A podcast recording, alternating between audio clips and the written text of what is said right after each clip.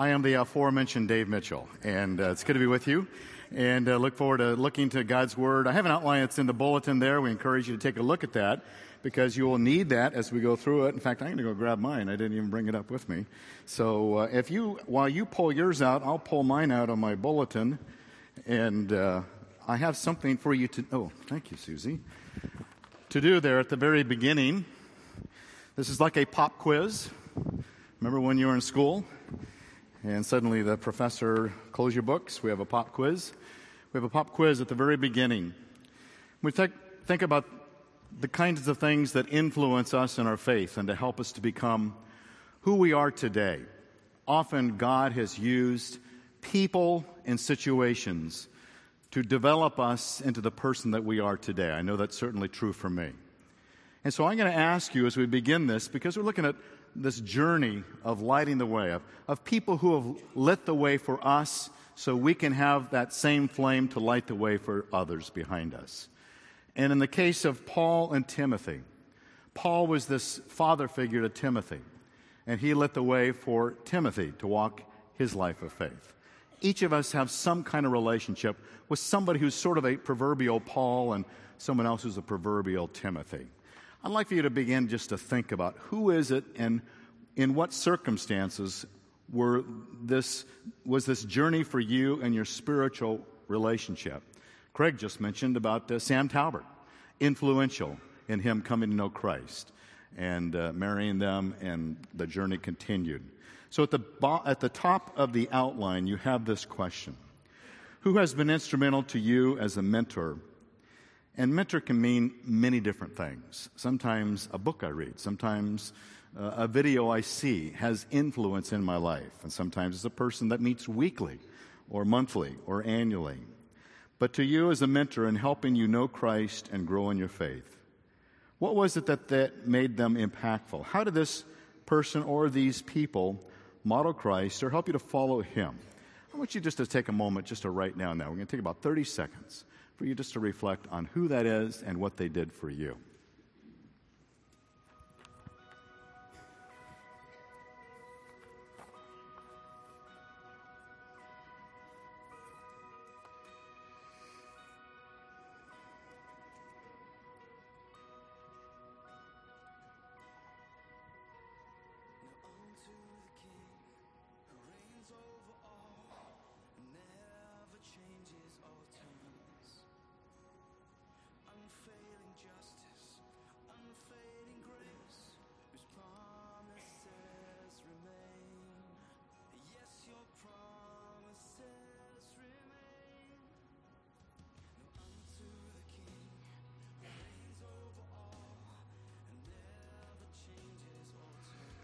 Yeah, that allows you to kind of whet your appetite because we're talking about this journey. And one of the things I want to land on is to fulfill our ministry. We want to fulfill what God has called each of us to do. And each of us has a ministry. So let's go into the text. I'm going to give you three core things that I think that if Paul were here today, he would say, Calvary, don't forget these three things three core qualities that I believe he would command Calvary because I picked these out of the stories that Paul writes from 1 Timothy and 2 Timothy. These are letters that Paul wrote to a young guy by the name of Timothy who was the pastor of a church in Ephesus, and he had this emphasis that he wanted to make. Now, if you go to Ephesus today, you will find things like you see on the screen here. You will find ruins. You will find destruction. Nobody goes to Ephesus for the reason that Paul went to Ephesus at the beginning. I'm going to read in Acts chapter 19. When Paul first went to Ephesus, this is what Luke wrote about Paul's visit in Ephesus. In Acts 19, 18 through 20, it says, And many also of those who had believed kept coming, confessing and disclosing their practices, their evil sorcery practices.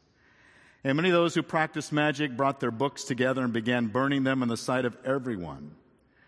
And they counted up the price of them, and it was found to be 50,000 pieces of silver.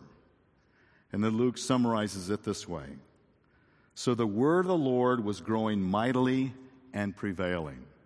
This community was changing. Because of Paul's preaching of the gospel, because of the evangelistic work, because of the teaching of God's word, this city's economy and politics was transformed into something that had greater allegiance to Christ and his scriptures.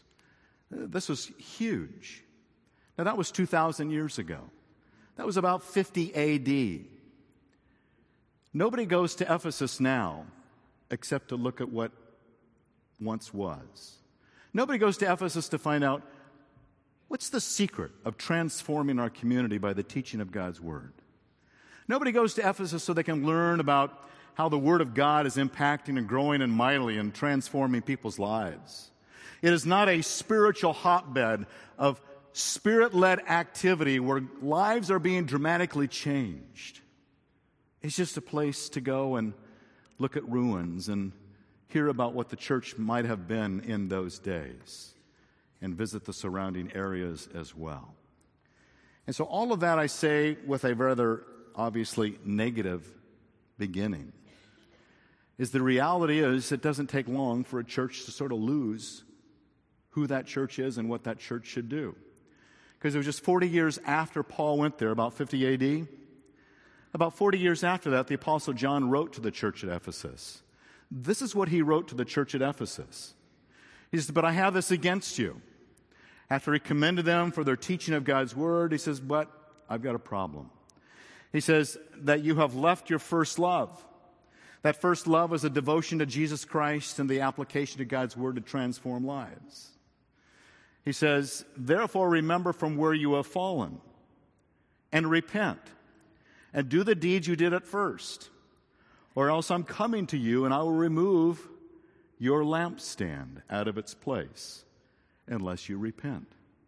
Now, I don't claim to know exactly what he meant by the lampstand and to remove it, but I know if you go there today, you're not likely to find the light of Christ the scriptural and biblical teaching that transforms lives and communities and changes the economy and the politics of the surrounding neighborhoods. You're not likely to find that. And so somewhere the lampstand was removed. And that was between 50 AD and 90 AD. 40 years. And they lost it. Why? One of the reasons they lost it is because when John wrote this, he's writing not to the original listeners of Paul's evangelistic message in Acts 19, he's more likely writing this repent to the children and the grandchildren of those who first saw the transformation of their community.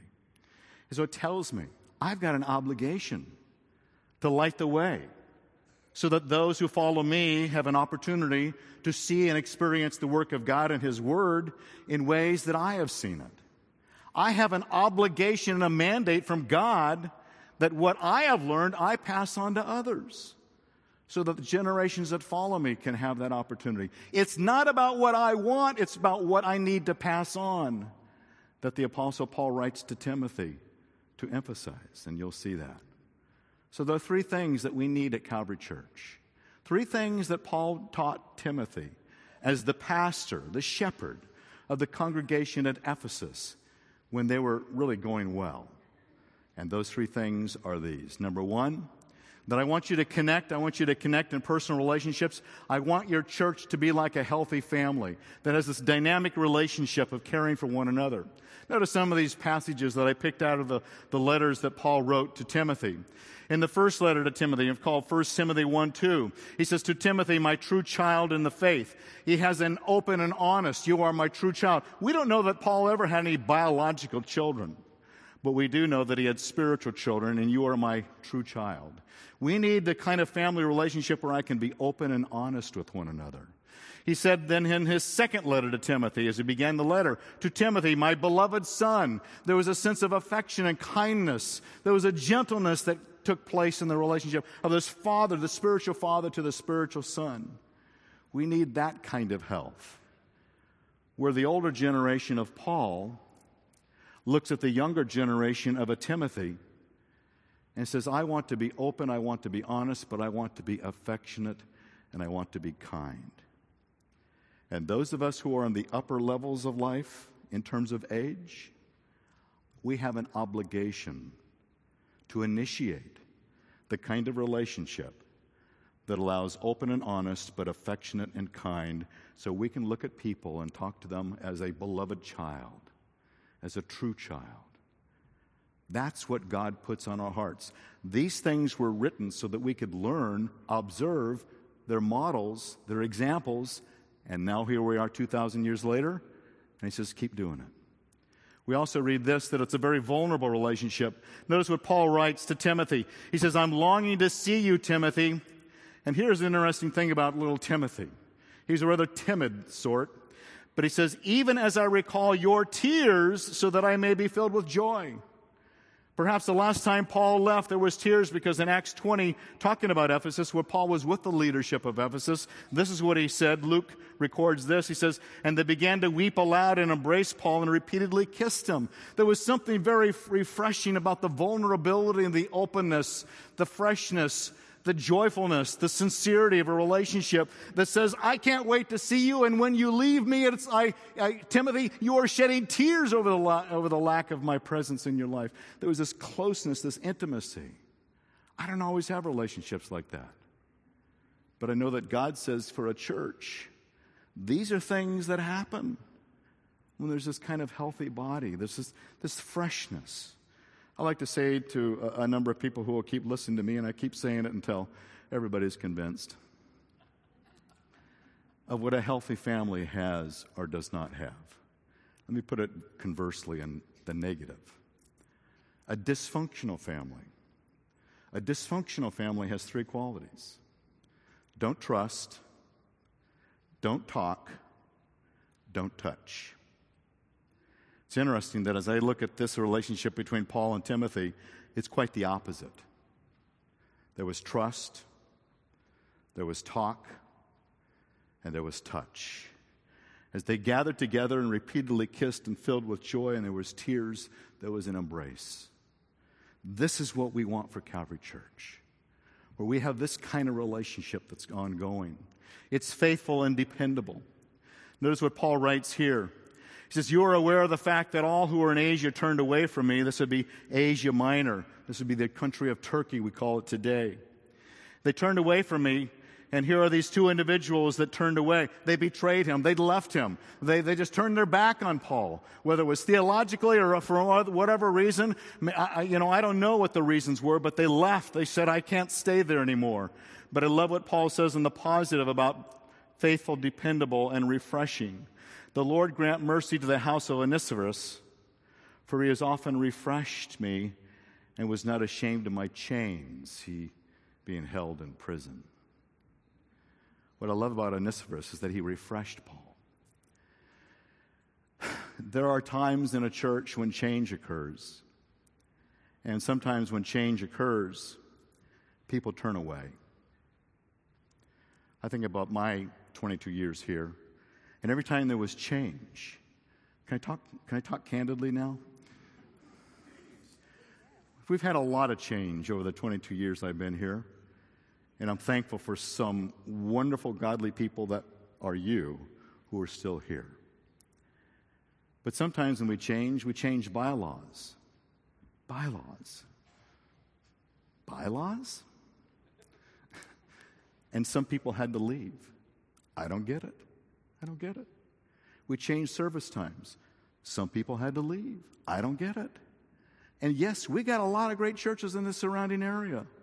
So we can go and we can find the best situation of the best time and the best music and the best volume and the best preachers. And we can sort of pick and choose and we can just go here and there and find the best situation for me because it's about me. And there are some people who do turn away because change is hard. I understand that. This change that we're going to vote on next Sunday, it's hard for me. But I'm sticking around. Amen. So, no, I'm not asking, no, I, I didn't say it for that, but if you, if you had stood and applaud, I would have. but I just want to encourage you as a pastor who has loved you for 22 years that simply because there's change, it doesn't mean I've got to change churches. Because a church is a family. Where Paul looked at Timothy, you're my child, you're my beloved child. And they kissed and they hugged and they wept when they left because Paul had to travel through other churches. That's community. It's healthy. And when you have an Onesiphorus, and I've had Onesiphorus in my life, I wish they had names like Luke and Don and John, but Onesiphorus, he refreshed him. Now, I love the Word of God. I love to look up these words. Not everybody likes that, but you're stuck with me for this morning. You've heard Eric say, warmth is the new cool, right? You heard that? Hello? Is this, is this still on? Okay. Warmth is the new cool. Okay. Brace yourselves. This word refreshed is a Greek word made up of these two, ana, Suko. Ana is back, Suko is cool to make cool. Onesiphorus, he says, Onesiphorus makes me cool. Right? Man, let's just Benedict right now because I love that. You want to be cool? You want to make people cool? Coming to church and being part of a community should be like standing in the middle of Blythe in August. Then someone comes on with a big old air conditioner just cools you right down. That's what church should feel like. That's what a community should feel like. Because we're going through heartaches, we go through painful things, we go through losses and grief and physical disabilities, and we go through these hardships, and we need the cool breeze of an Onesiphorus who comes along and soothes my soul. Paul says, connect at a level where the cool freshness of a friendship helps me so that we can serve together. It's not about me. It's not big holy huddle where we feel good about each other. We get together, we serve together so that we can have the furtherance of the gospel. Paul says, I'm not going to hang around with you, Timothy, so we can just sort of be group therapy together so we can feel good about ourselves. I want to hang out with you, Timothy, so that you can help me and I can help you in the furtherance of something bigger than myself, a gospel message that goes out. That's why we're a church family that, that is vulnerable, that is true, that is sincere, that is faithful, it's dependable. Why? Not so we can be group therapy feeling good about ourselves, but so that we can go out with the gospel that changes lives. That's what happened in Ephesus when Paul came. Lives were changed. The city was transformed. The economy economy and the politics was different. Paul says, I want us to be a family that works together for something bigger than ourselves. So, Calvary Church, what we need is to connect at a personal level where relationships are being cooled off for something greater than myself. Now, as I was studying that just this last week, I want to read something that's a little bit sometimes hard, so I'm going to put on the screen. Katie Joy Ramsey. She wrote an article this title caught my attention as I was studying the very thing about community. And she writes commun- an article that says, God made our brains to need others. I love it when science catches up with Scripture. Look at what she writes. Katie Joy Ramsey has an autoimmune disease, and it so debilitates her that she can barely walk across her living room to get to the kitchen. She is in such pain constantly that she worried that her life will never be the same. And she feels like she'll just be a burden on people. And she just physically just can't get through each day because of the disease that has ravaged her body. And then a friend came over and didn't say anything, but just sat next to her. And as that friend sat there with her, thoughts came to her mind that she wrote down. Here are some of the things that she wrote about that relationship. Suffering internalized is dark and heavy, but suffering shared engenders courage and hope. In those early years of illness, I gave up on my survival strategy of withdrawal, and that's what we will do. We will withdraw. And self sufficiency by bringing my hopeless, helplessness and grief into the open. She says, As I shared my suffering with friends, I found the validation one of the primary ways God heals, grows, and transforms us is through his body, the church, she says. She goes on, where our culture heralds individual sufficiency and autonomy, Suffering reminds me I am inadequate to face disease and disappointment on my own. I'm not enough. I was never intended to be sufficient to meet my own needs. God didn't build us that way when he looked at Adam and said, It's not good that man is alone. I'm going to give him a community. The insights of interpersonal neurobiology, science of the brain, says yes, Bible is correct. As well as the gospel story, point me outside of myself for the healing of my brain, body, and soul most need. When I allow my suffering to be seen and received by others, my brain learns how to trust. God made us this way. That the community that Paul describes with Timothy is the community that we all need. He says, she says, ultimately, relationships of shared brokenness teach my brain to rely on the only person, of course, Jesus, who will, who can and will redeem the pain so rampant in my body and this world. When you and I are part of a community, it's not just another hour of the week mixed with all other things. We are part of something much more substantial and a commitment to relationships that goes beyond the ever changing factors that happens within a church community. We are part of something that is rich and deep as God intended it to be. That's why we have life groups. That's why we encourage involvement and service. To find something bigger than ourselves and a community of people that we can work together with.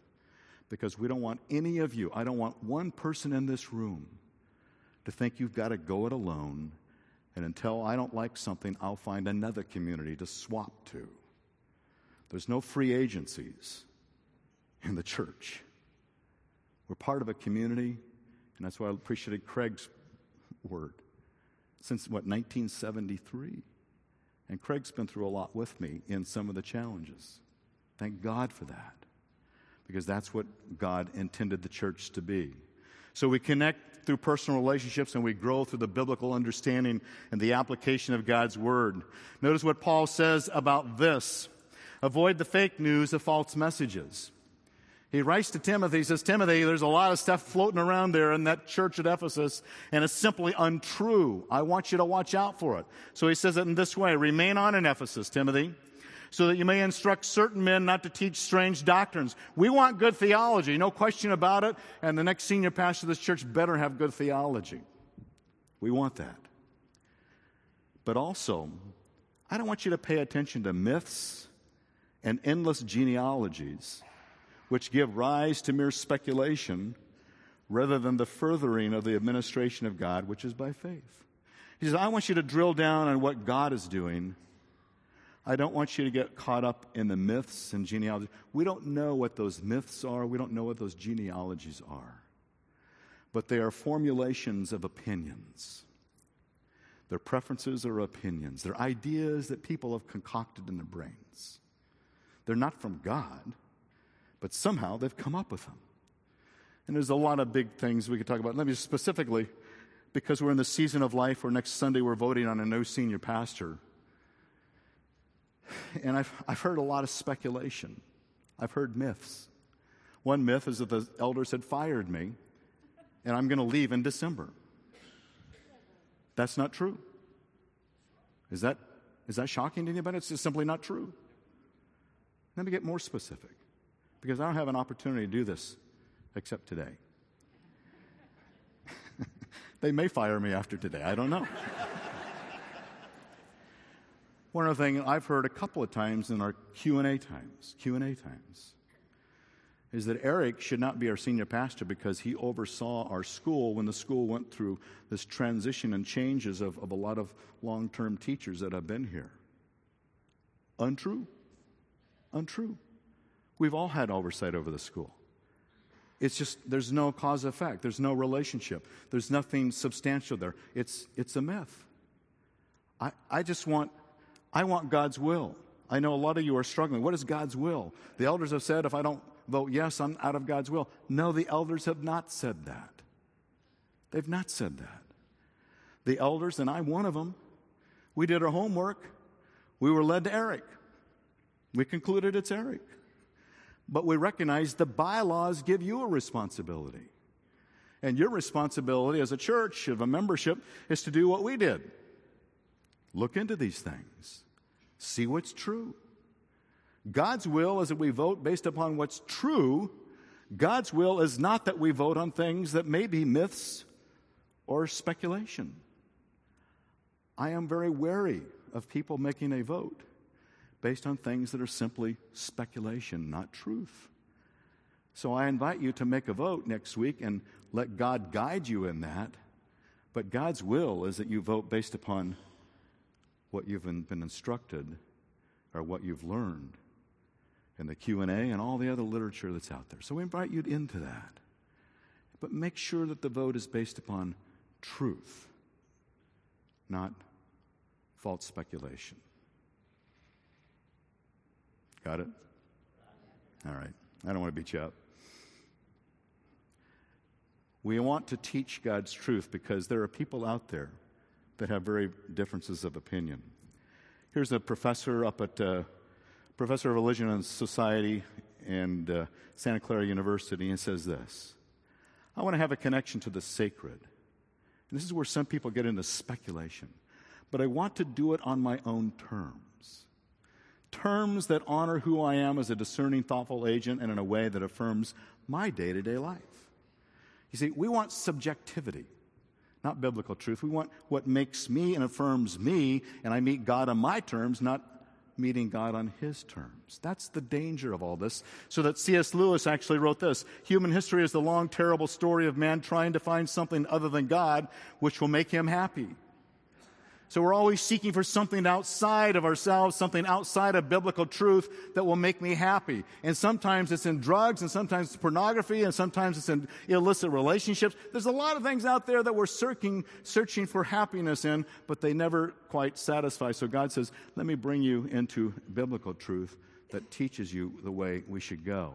So he gives us these truths. I'm not going to go into it, but Acts 20, 27 to 31, he teach the whole counsel of God's word.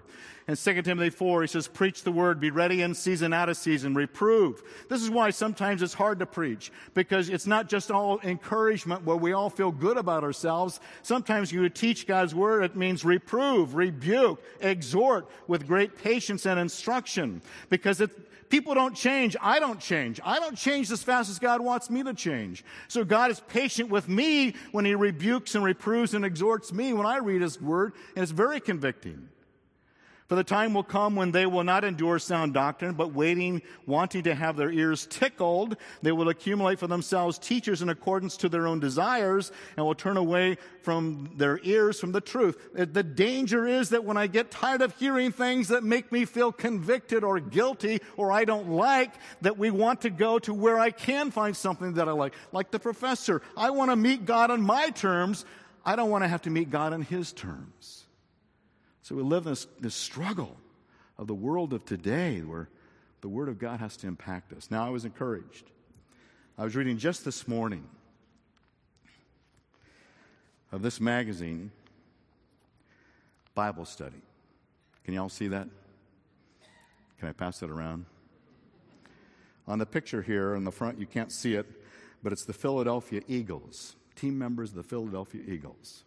It's an NFL football team, if you're not into NFL. NFL has had a lot of bad raps this uh, year, but I've been noticing a fellow by the name of Carson Wentz and some of his teammates. Here's what it says about some of these guys that are playing for the Philadelphia Eagles.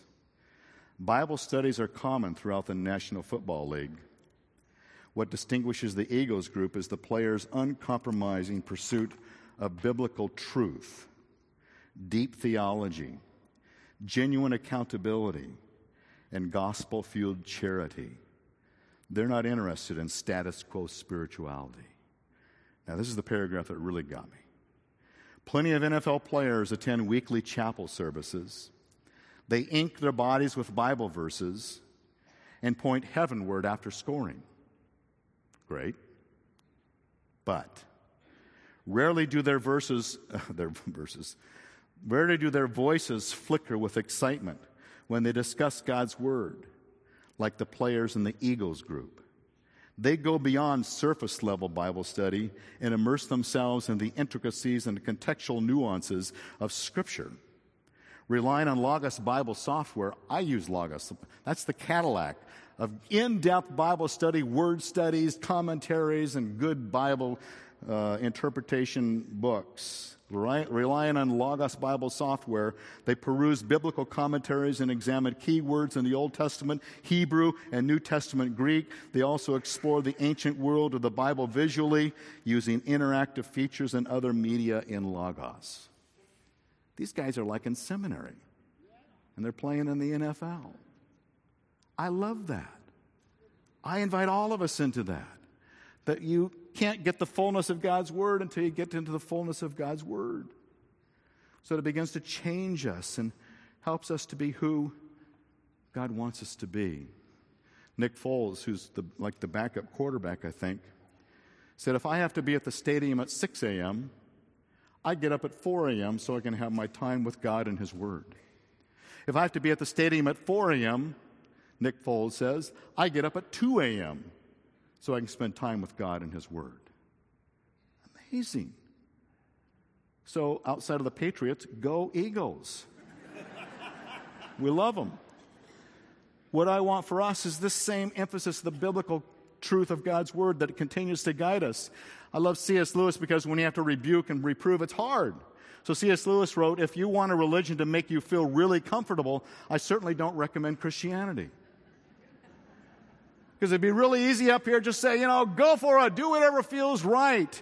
There's a fellow by the name of Christian Smith who's written a book, and he says the goal of many in our community today, the goal of many in our community, he writes in his book, is that God will make me happy, and as long as I have my needs met.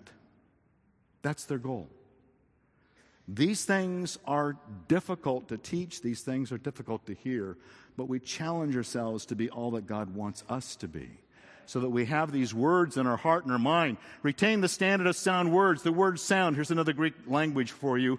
Hugiano. We get the English word hygiene. There's something very sound, very healthy about living according to biblical truth. There was a study that was done a couple of weeks ago that was in the paper, and it's a couple of professors that wrote that if you want to have a good life, they said these things. If you want to have a good life, they said, get married, then have children. Work hard to stay married. Don't do drugs. Get a good job and work hard in your job. Be a tra- patriot and serve your nation some way. And it was a big backlash against them. And yet, those are concepts that come from Scripture in so many ways. So many ways. Dedication. Because it's healthy. God says, I want to give you a healthy life.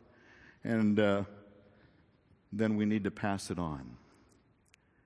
We need to pass it on question is who are we passing on our faith to? Who passed it on to us and who's following us? One last thing, I don't have time to get into it, but I, if I did, I'd spend the whole service on it. Understand the times in which we live because Paul says, pay attention to the end times. In both letters, he says, man, you better look at the end times because it reflects on what God's doing today. And then finally, Three things connect with one another through personal relationships. Number two, grow in the knowledge and the learning, the application of God's word. Number three, fulfill faithfully your ministry. Faithfully go after it. He says, I want you to overcome criticism. Paul prescribe and teach these things, but don't let them look down on your youthfulness. You're so young, Paul says to Timothy. But don't let them criticize you for your age. You know, when I came here to Calvary Church, I was the age that Eric is. And now he seems very young to me. you know, it's all perspective, isn't it? I love the fact that we have people on the platform leading us in worship who could probably, if I'd gotten married early, be my grandchildren's age. I love it. Please, many of us in this, room right now in this service, you look at me and say, Dave, you're getting old, okay? I'm looking at you. So are you. All right? But don't let age affect vitality of faith and faithfulness. Please. Overcome the criticisms. Don't let them look down. Rather, for me and for all of us, if I'm old or I'm young, I want to show everybody an example of those who believe what it looks like to be a follower of Jesus. And as he says, just persevere. Also, secondly, Timothy, pursue what's most important. Keep the commandments without stain or reproach until the appearing of the Lord Jesus Christ. And that's a long time. There is no retirement. That's what I don't want to retire. My three R's I'm not going to resign. I'm not going to retire. I don't want to retire. There is no retirement. When Jesus comes back, I will retire. I encourage you, don't retire until Jesus comes back. Has Jesus come back yet? No. no. Are you retired? No. So keep after it, okay? Part of a community. Change is hard. Be part of God's Word, and without stain or reproach, let's just keep going. But always remember who you serve. But you, Timothy, be sober in all things, endure hardship, do the work of an evangelist. And I love these words fulfill your ministry. Fulfill, complete it. What's yet to be done? Who else needs Jesus? Where else can I pass it on? Your. What's, what's your ministry? What has God put on your heart? What is your giftedness? What is your passion? Where are you to take this ministry? And ministry is all about, this word, we get the word deacons from it. It's a place of service. Where will you serve the Lord? I encourage you. I implore you. Let's be a community where we truly connect at a deep level with one another. Let's be a community where we grow in the knowledge and the application of God's Word that we make decisions and we make plans based on truth and not speculation. And let's be a community that fulfills our ministry. Because there's still a lot of work to be done in Santa Ana and Orange County and in each of our lives who are here today. So, regardless of your age, regardless of your gender, regardless of your ethnic background, regardless of whatever disabilities you may have, fulfill your ministry because that's what God has called us to do. Because I don't want in 40 years somebody to come and visit the ruins of Calvary Church like they visit the ruins of Ephesus. That's heartbreaking to even think about that. Let's rally together and accomplish all that God still has for us to do. Let me pray for us and pray for this. I'm going to pray for our offering as receive it. We're so grateful for your gracious gifts. That's part of the ministry God's called us into, that we will be all that God wants us to be in this work. Father God, I thank you. Lord, that you've done a work in my life. Thank you for calling me to be your child. Lord, I pray that you would do a mighty work in Calvary's life, that we would be the church you want us to be that God, you've impressed upon my heart from Paul's letters that we're a community where he speaks about Timothy as a child, a beloved child, where when they parted, they cried because they were so close, where there was intimacy and support, where there was an Onesiphorus who would refresh Paul, who would be like a cool breeze to his soul. Thank you. Thank you for that.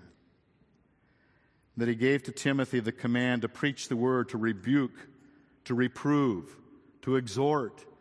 God, those, those are hard. I don't like to be rebuked, Father. And yet your truth is important to me. May it be important to all of us. Help us, Father, to not base what we think on words that are more like myths and speculation rather than truth and eternal importance.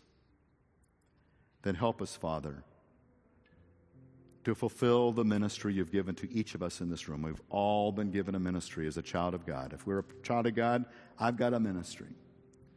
So, whatever that may be, may I fulfill it.